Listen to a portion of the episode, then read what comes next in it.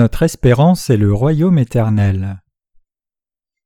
Luc 16, versets 1 à 13. Et il dit aussi à ses disciples Il y avait un homme riche qui avait un économe, et celui-ci fut accusé devant lui comme dissipant ses biens. Et l'ayant appelé, il lui dit Qu'est-ce que ceci que j'entends dire de toi? Rends compte de ton administration, car tu ne pourras plus administrer. Et l'économe dit en lui-même que ferai-je car mon maître m'ôte l'administration Je ne puis pas bêcher la terre, j'ai honte de mendier. Je sais ce que je ferai afin que, quand je serai renvoyé de mon administration, je sois reçu dans leur maison. Ayant appelé chacun des débiteurs de son maître, il dit au premier Combien dois-tu à mon maître? Et il dit Cent battes d'huile. Et il lui dit Prends ton écrit, assieds-toi promptement et écris cinquante. Puis il dit à un autre Et toi combien dois-tu? Et il dit Cent corps de froment. Et il dit Prends ton écrit et écris quatre-vingts. Et le maître loua l'économe injuste parce qu'il avait agi prudemment, car les fils de ce siècle sont plus prudents par rapport à leur propre génération que les fils de la lumière.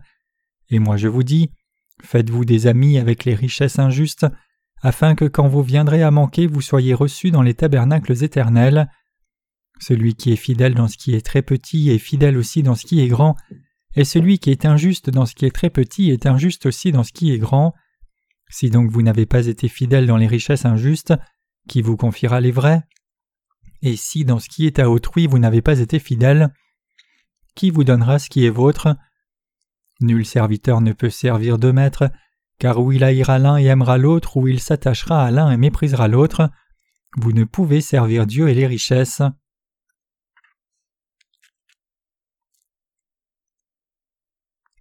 Quel genre de royaume Dieu nous a-t-il donné? Il est dit dans l'Évangile de Matthieu chapitre 6 verset 33 Mais cherchez premièrement le royaume de Dieu et sa justice et toutes ces choses vous seront données par-dessus. Notre vie spirituelle, c'est rechercher l'autorité et la justice du royaume de Dieu. Le Seigneur nous a dit de rechercher premièrement son royaume et sa justice. Où est le royaume de Dieu? Le royaume de Dieu, c'est l'endroit où ceux qui ont reçu la rémission des péchés sont assemblés. Le royaume de Dieu, c'est l'endroit où les justes s'assemblent pour adorer dans la présence de Dieu. Nous devons étendre le royaume de Dieu à travers l'Église de Dieu et mener la vie qui recherche sa justice. Qu'est-ce que la justice de Dieu? C'est la droiture de Dieu. C'est l'amour de Dieu qui nous a sauvés des péchés du monde par l'évangile de l'eau et de l'esprit. Dieu nous dit de vanter et rechercher le salut qui nous a sauvés des péchés du monde. Nous vivons notre foi dans la justice de Dieu afin de pratiquer deux sortes de justice. L'une d'elles c'est la vie qui recherche l'expansion du royaume de Dieu, et l'autre c'est la vie qui recherche la justice de Dieu. Notre justice doit s'attacher à vanter la justice de Dieu, la bonté de Dieu, et la vérité de la justice de Dieu plutôt que notre propre justice. Nous pouvons vivre par la foi à cause de la justice de Dieu. Vous et moi devons croire en Dieu avec la compréhension du but de notre vie de foi. Nous devons vivre pour bâtir le royaume de Dieu et élever et vanter sa justice.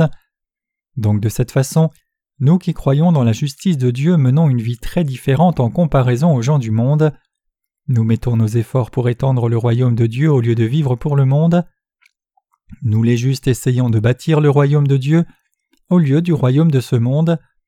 Il y a déjà nombreuses nations dans ce monde dans lesquelles on vit, donc nous sommes parfois dans un état de confusion complète nous demandons ce pourquoi nous devrions vivre, dans quel but nous devrions mener la vie spirituelle à l'avenir et pourquoi nous devrions vivre. Nous pensons que la façon dont nous vivons dans ce monde n'est pas naturelle et un peu étrange aussi. La parole de l'évangile de Luc que nous avons lu aujourd'hui est pareille aussi.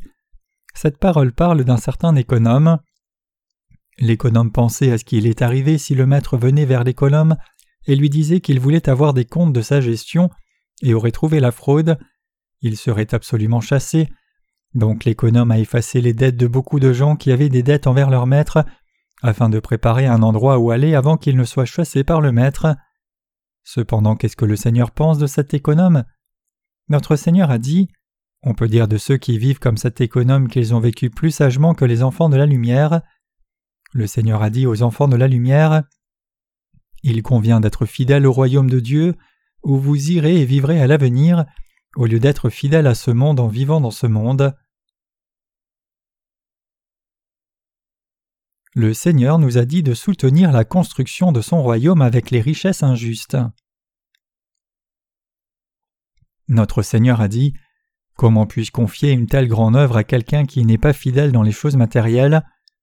Il dit que Dieu ne donnerait pas de choses matérielles à une personne qui n'est pas fidèle au royaume de Dieu, dans lequel elle entrera et vivra éternellement à l'avenir. Donc nous qui croyons dans l'évangile de l'eau et l'esprit, menons une nouvelle vie de justice qui est différente de celle des gens du monde. Nous vivons par la foi dans la justice de Dieu. Les gens de ce monde vivent selon les principes de la nature, mais nous vivons pour bâtir le royaume de Dieu au lieu de vivre comme cela.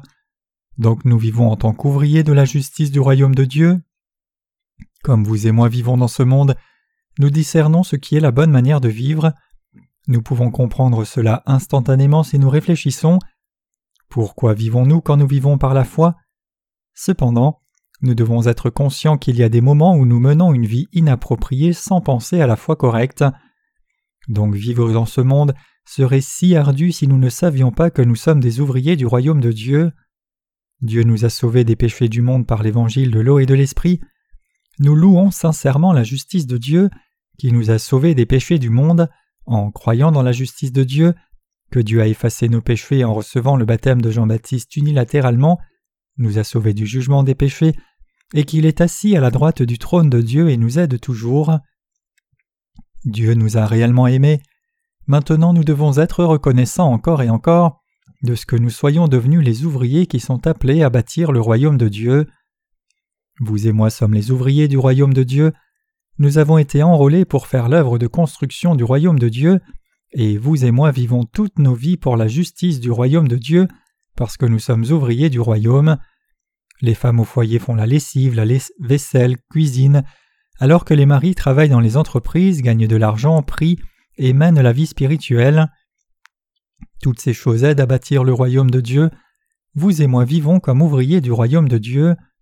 Le Seigneur dit Mais cherchez premièrement le royaume de Dieu et sa justice.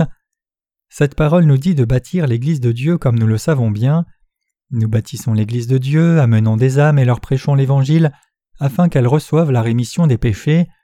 Nous les faisons rester dans l'Église et se soumettre à Jésus-Christ notre Dieu, et les amenons à louer, acclamer et servir Jésus-Christ. Nous bâtissons le royaume de Dieu en faisant ses œuvres, nous vivons dans un tel but. L'évangile de Luc chapitre 15 nous parle de l'œuvre qui retrouve les âmes perdues à travers trois paraboles. La première est la parabole de la brebis. Quel est l'homme qui, ayant cent brebis, s'il en perd une, ne laisse les quatre-vingt-dix-neuf au désert pour aller chercher celle qui est perdue jusqu'à ce qu'il la trouve? Et quand il l'a trouvée, il la met sur ses épaules et se réjouit. La deuxième est la parabole de la pièce perdue.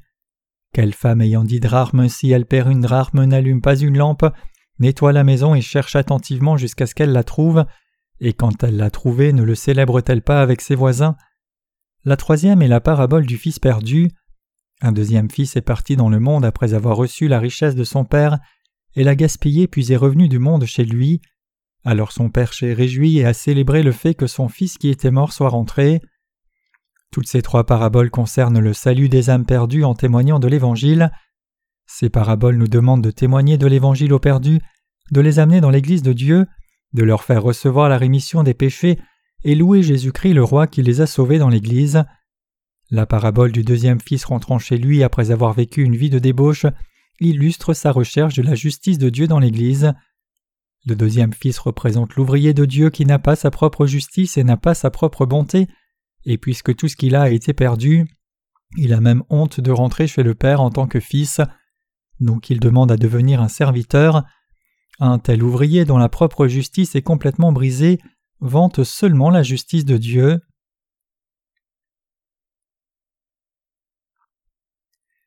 Vous et moi sommes ouvriers du royaume de Dieu.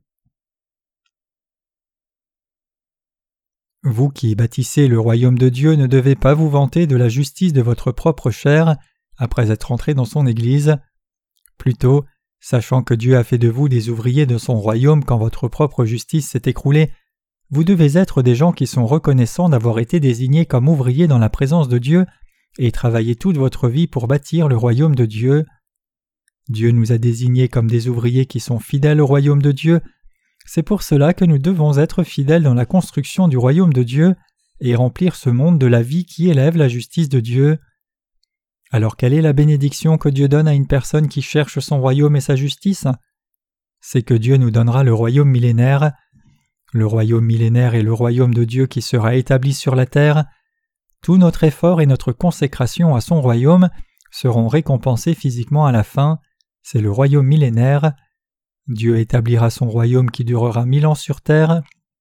Dieu établira son royaume sur la terre et donnera la récompense et compensation à ses ouvriers qui ont travaillé dur pour le royaume de Dieu et les fera jouir de sa gloire splendide. Nous devons nous préparer à cette gloire dans ce monde pour ne pas mourir d'une crise cardiaque à cause d'une dose soudaine d'excitation quand nous irons au ciel.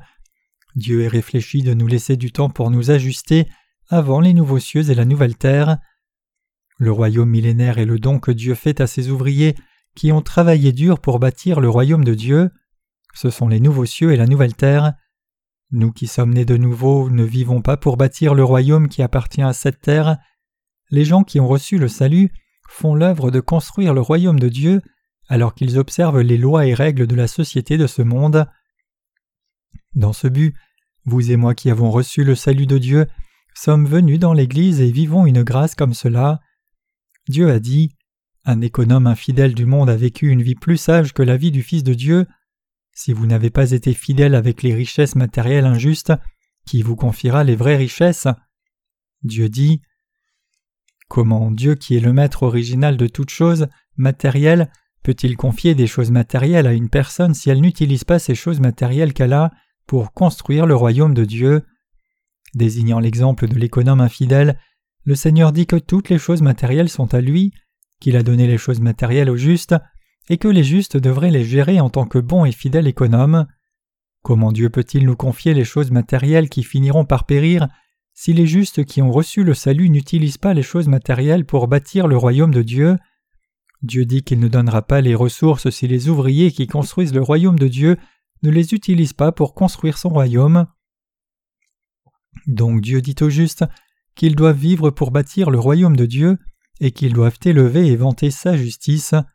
Maintenant, après avoir reçu la rémission des péchés et être venus dans l'Église de Dieu, toute notre vie doit avoir le but de bâtir le royaume de Dieu.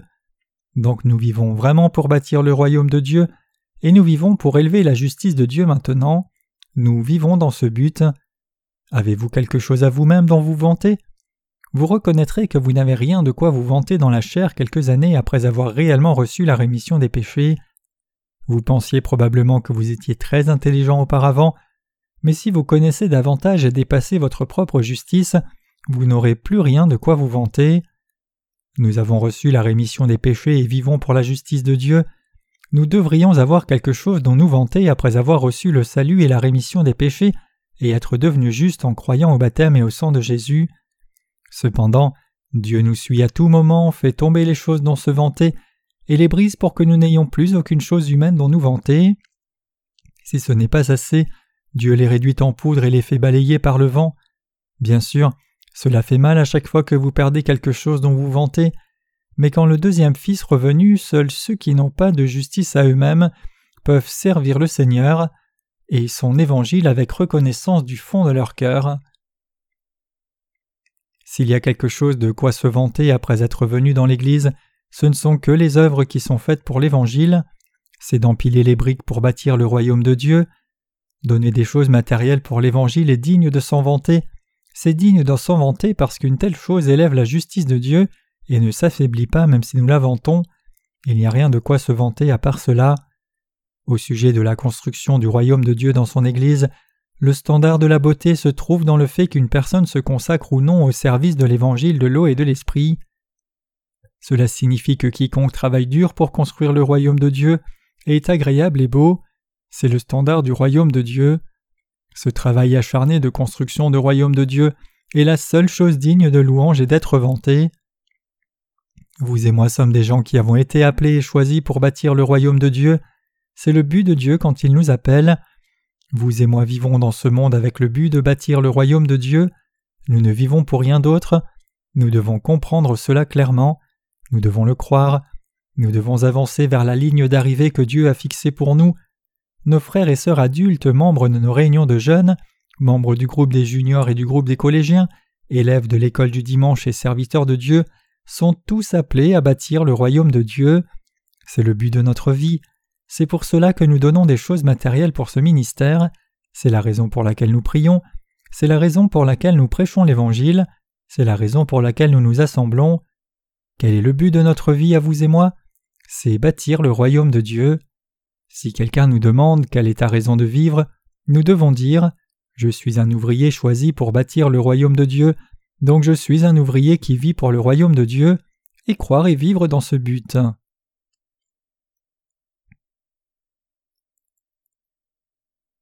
De plus, ce temps est celui de la confusion des valeurs.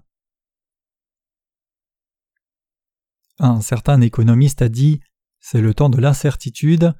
Les relations et politiques internationales sont dans le désarroi et l'économie mondiale est instable. Non seulement les gens du monde, mais même les gens qui sont nés de nouveau sont prompts à tomber dans le chaos. C'est la période où les gens ne savent pas pourquoi vivre et ne suivent pas la parole de Dieu. Même si les gens ont des péchés, ils les cachent juste en vivant dans ce monde. Une certaine sœur a témoigné qu'elle avait pris des vacances dans sa vie spirituelle parce qu'elle était déçue de sa vie de foi et avait mis ses péchés loin dans un lieu de stockage parce qu'elle ne savait pas quoi en faire.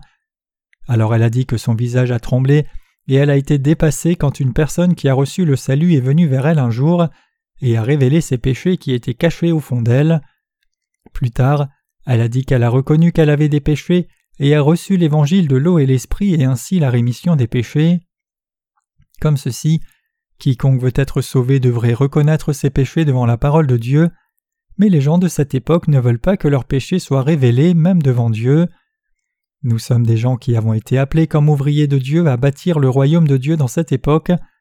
Nous avons le devoir des ouvriers qui trouvent la brebis perdue de Dieu, lui font recevoir le salut en prêchant l'Évangile, bâtissent le royaume de Dieu et rassemblent les gens du royaume de Dieu. En d'autres termes, l'œuvre que nous devons faire en ces temps de la fin est de chercher les gens perdus, leur témoigner de l'Évangile et les ramener à Dieu. Il est dit qu'il y avait cent brebis et qu'une était perdue. Il y a tant de gens dans ce monde, et parmi eux il y a une personne qui est comme la seule brebis perdue.